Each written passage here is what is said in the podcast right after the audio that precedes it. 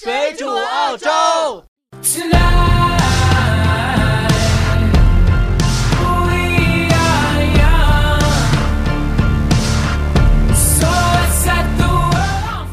大家好，欢迎大家收听这期《水煮澳洲》，我是主播红茶，在这个寂寞的夜晚又和大家见面了。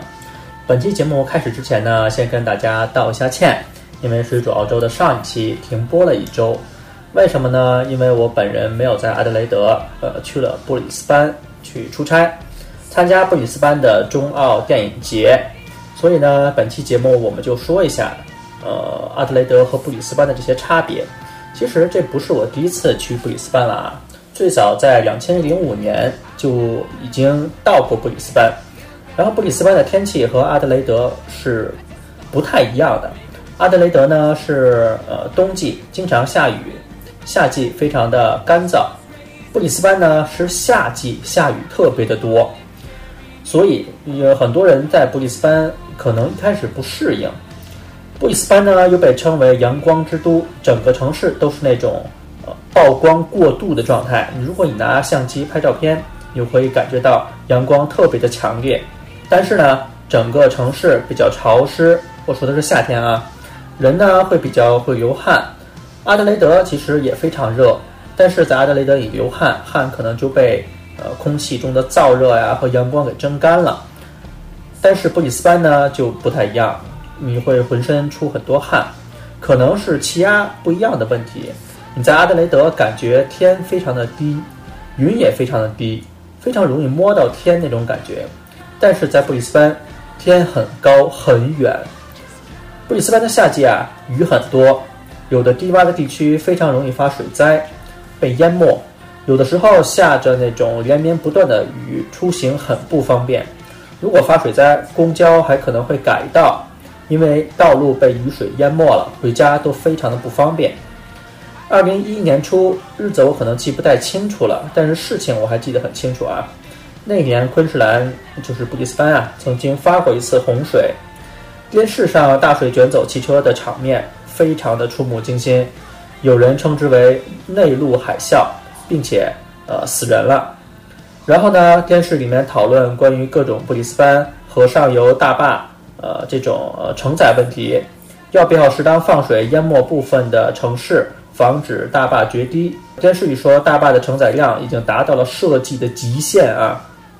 当时我还在阿德雷德，但是我住在布里斯班的朋友和我描述那边的情况，说每天都有警报预演洪水来袭的这种这种消息，天天呢都有直升飞机在头顶上盘旋，呃，电视里呢都是各种撤退和受灾的镜头，当时的气氛就如同世界末日，呃，降临了一样。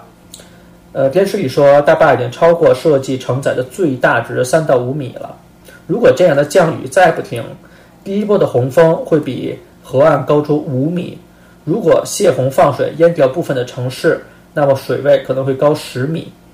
如果不泄洪，大坝垮掉了，城市里的水位可能会高出三到五十米。这样整个布里斯班基本上就剩不下什么东西了。当时的气氛啊，特别紧张。都盼着大坝千万不要垮掉。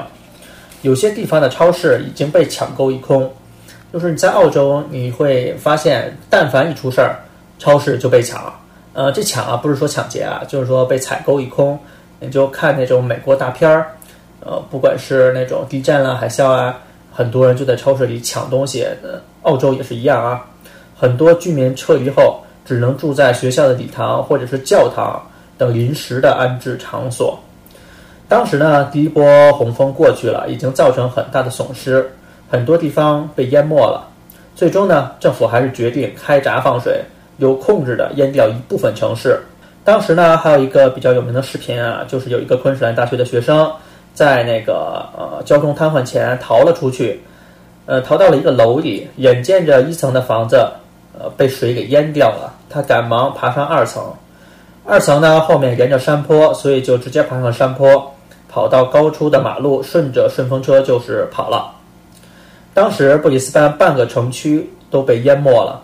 其实我这个呀还挺纳闷的，如果你在中国，呃，都是保住市中心、保住市区，放弃周边的郊区，但是布里斯班呢却是淹没了市区，周围好多郊区呢都完好无损。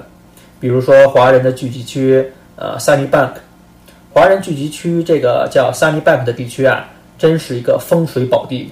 没准当时建的时候啊，真的是有高人给算过，这个地方的地势特别好，昆士兰这种水灾啊、地震啊什么的都没被影响到，而且经济越来越好。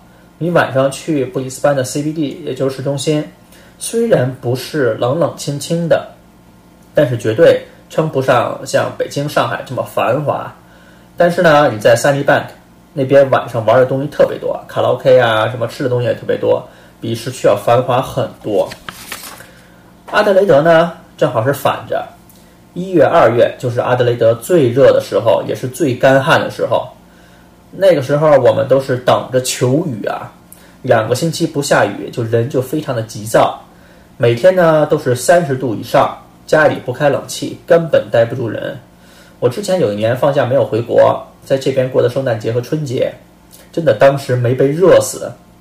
家里租的房子没有冷气，当时只有一个自己买的呃站立式的电风扇，都已经把风扇开到最大，但是吹的都是热风。还好的就是当时家里没有别人，就是我一个人，其他朋友都放假回国了。我当时也在家里不穿衣服，然后每天洗三次冷水澡，洗完了呢也不擦，基本上在屋子里溜一会儿，身子就干了。睡觉的时候啊特别惨。墙壁都是热的，根本睡不着觉，就感觉是跟桑拿房里睡觉一样。我有的时候都要去图书馆避暑。呃，我们再说一下我到布里斯班干嘛啊？其实我是去参加一个中澳的电影节，这是一个中国和澳洲联合举办的电影节，在中国也有分会场。我呢也是朋友的关系，他正好认识电影节的导演，我们也拿到了 VIP 的票，所以呢我算是去凑热闹。但是还是看到不少的明星，比如说，呃，演《战狼》的吴京啊，然后缝纫机乐队的乔杉啊，就是《情圣》里边的乔杉呀，然后万万没想到的白客啊，呃，其实感触还挺多的。你在现实生活中看明星和在电视荧幕中看明星反差还是挺大的。这不是第一次看明星啊，当时我们跟过一些剧组，比如说跑男呀，或者是一些其他中国的剧组。然后呢，见到吴京之后，呃，吃了一惊啊！吴京拄着拐来的，嗯，可能是因为拍戏弄的，吓了一跳。然后呢，就是乔杉，一开始在酒店啊，我没认出他来，我知道这是明星，但是没认出他是谁。然后因为呃，人正常的时候还是 就是不是说正常，就是说他平时啊还是挺正常的，和情圣啊，还有缝纫机乐队里的形象不太一样，呃，没有那么贱。然后呢，就是白客，当时呢真心没认出来，比电视上瘦多了，而且特帅，呃，也不是圆脸，下巴有点尖，整个人不像《万万没想到》里边那么呆了吧唧的一副屌丝样，看上去就是一个白领的精英。说实话，这几年啊，中国的电影和连续剧拍的都还不错，无论是电影特效、呃制作、歌曲、剧情，都比前几年有很大的进步。所以这几年呢，中国的电影很多都被引进到澳大利亚，在院线播放。我们也是希望更多的中国电影可以来到澳大利亚，或者是来澳洲进行这种中澳合拍。这次呢，也是认识了一些娱乐行业的人、导演呀、制片什么乱七八糟的，他们也很支持华人电影可以在阿德雷德播放。所以以后呢，我们公司会承接一些本地的电影播放业务，有兴趣的可以呃持续关注。比如说，马上啊，已经啊，已经上映的《缝纫机乐队》这个电影，我们已经在阿德雷德上映了。大家有兴趣呢，可以去 No Wood 的那个 Hoyce 电影院去看。需要包场的呢，也可以找我们。还有一个想说的呀，就是其实这帮明星，呃，挺辛苦的。呃，电影节基本上就是两天，他们就是两天飞过来，各种行程非常的满。我在旁边看着，我都觉得累心。他们确实挺辛苦的，所以大家，呃，有的朋友很多不理解明星啊，觉得这些人躺着就把钱给赚了，其实并不是这样的。明星其实是一个非常辛苦的行业，当然赚的也比较多了，嗯。然后布里斯班还有一个呃，我感触比较深的呀，就是交通。它交通啊和阿德雷德不太一样。首先呢，布里斯班的停车费非常的贵，比阿德雷德贵上 N 倍。在阿德雷德市区 CBD，你可能还会找到四块钱一个小时的停车位，但是在布里斯班绝对不可能。布里斯班买车票基本上都是刷卡，呃，很多停车场呢都是十多块钱半个小时，这是很正常的。所以在布里斯班停车很贵，车很便宜啊，但是停车很贵。然后呢，就是布里斯班的高速是要收费的，就是它不是全部啊，就是一节儿一节儿的，呃，它叫 toll。呃，在阿德雷德呢，并没有这种收费的高速公路，但是它确实，呃，布里斯班的交通很堵，在呃一些高峰期或者是在呃一些呃繁忙的时时候，呃，它不是高峰期的时候，它也会很堵。所以呢，呃，如果你想要赶时间，你一定要走这些高速，当然是要花钱了。然后布里斯班的单行线特别的多，就是在市区里面，很多时候你错过了一个路口，你要绕一大圈儿。这个和墨尔本和悉尼都挺像的啊，大城市可能都有这个问题，但是在阿德雷德这种问题相对来说比较少。就算是 CBD 地区一条线，它很多都是双行的，很少这种单行线。那这种它这个线路，它这个街道完全可以承受呃两辆车并排行驶，就是呃双行可以的，但是它还是单行线。所以刚来的时候我不是很适应。布里斯班的公共交通费呢也比较贵。呃，比阿德雷德贵很多，所以呢，可能是因为这些原因加在一起，就布里斯班的 Uber 会比较多。当时我在布里斯班，我叫了一次出租车，但是后来就是叫 Uber 了。所以，因为 Uber 可能比较容易一点，因为我门口比较难坐公共汽车和那个呃 taxi。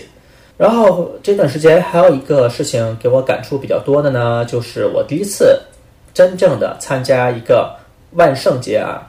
万圣节已经过了，就是十月三十一号的，然后是十一月一号。万圣节呢，就是带着孩子去挨家挨户的去要糖。其实万圣节的那种化妆舞会啊，其实只是其中一部分，大部分呢还是给孩子过的啊。嗯，基本上万圣节的前夜呢，就是十月三十一号，然后孩子会穿着各种奇奇怪怪的衣服啊，去敲你的门。它英文是这样的啊：knock knock，trick or treat。然后有人就是他敲门，就说咚咚咚不给钱不给，sorry 啊，咚咚咚不给糖就捣乱。然后呃门里边你敲门，当然有人回应啊，就会问 Who are you？呃你是谁？然后就小孩就回 I am a ghost，I am a little ghost，就是我是鬼，我是小鬼。其实不是每一户啊都会过这种万圣节。你怎么知道有的人家里是可以要糖，有人家里是不可以要糖的呢？他想做这种活动的。他在门前面啊，就会做各种的万圣节的装饰，比如说放一些南瓜灯啊，放一个呃布置一个蜘蛛网啊，有上面有蜘蛛在爬呀，或者是挂一个什么标记啊。我知道这家你是可以敲门，你是可以要糖的。呃，我觉得还挺好玩的啊，就是各种奇奇怪怪的各国的糖都有。其实这个习俗啊，就是公元前九世纪发源于欧洲的基督教会。其实那个时候呢，基督徒被称为。呃，万灵之节就是 All Souls Day，在这一天呢，信徒们跋涉于穷乡僻壤之间，挨家挨户祈求用面粉和葡萄干制成的灵灵魂之饼啊，就是灵魂之饼。据说捐赠呃这些灵魂之饼的人家都会相信教会的僧人的祈祷，然后就会得到上帝的庇护。其实感我个人感觉有点像化缘啊，有点像中国和尚化缘。然后呢，这种庇护呢，可以让死去的亲人早点进入天堂。这种挨家挨户的传统，呃，至今就演变成孩子们提着南瓜灯挨家挨户讨糖吃的这种游戏。然后南瓜灯呢，还有一个起源，也就是说，有一个叫杰克的爱尔兰人，因为他对钱呢特别的吝啬。就不允许他进入天堂，反而被打入了地狱。但是呢，在地狱他并不听话，老是捉弄魔鬼撒旦，所以被踢出了地狱。我觉得这哥们儿也挺牛逼的。然后罚着他提着灯笼，永远在人世间行走。所以在十月三十一号，爱尔兰的孩子用土豆和萝卜制成杰克的灯笼，他们把中间挖掉，表面上打洞，并在里面点上蜡烛，为村里庆祝万圣节。所以开始并不是用的南瓜，是用的土豆。和萝卜，孩子们提着这种灯笼呢，就挨家挨户的去要糖了。其实这种节日啊，并不是澳大利亚的节日，所以但凡参加这种节日的，可能都是有一些其他欧洲国家的背景，比如说是法国人。我们邻居就是一个法国人啊，他说法国人他们住的那个地方，每家每户都在玩这个游戏，就是到万圣节的时候特别好玩。但是在澳洲呢，可能是玩的人玩的人比较少，像我们这条街差不多有一二三四五，差不多十五户人，呃，只有两户人在玩这个游戏。所以呢，希望明年有更多的人加入这个万圣节这个行业。我们可能是在节日之前发一些小传单呀。告诉大家万圣节要到了，是不是要呃一起过呀？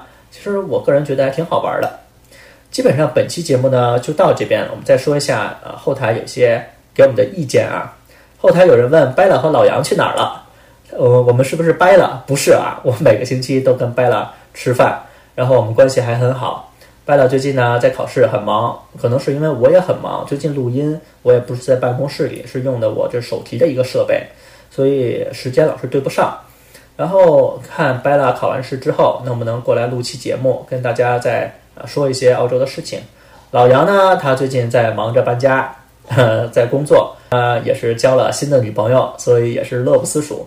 大家如果想听他的说话呢，也可以在后台给我们留言，说一些你们想听到的话题，我们也可以把他们叫回来，继续为大家录制其他精彩的节目。基本上本期节目就到这边，我们也是感谢大家的收听。也希望大家多多的评论、转发、下载，更重要的是打赏我们的节目。大家只要在 Google 或者是百度搜索“水煮澳洲”四个字，就可以找到我们了。当然，也可以观看我们的微博，我们会把每期节目都放在微博里面，也是叫“水煮澳洲”。本期节目就到这边，我们下次再见，拜拜。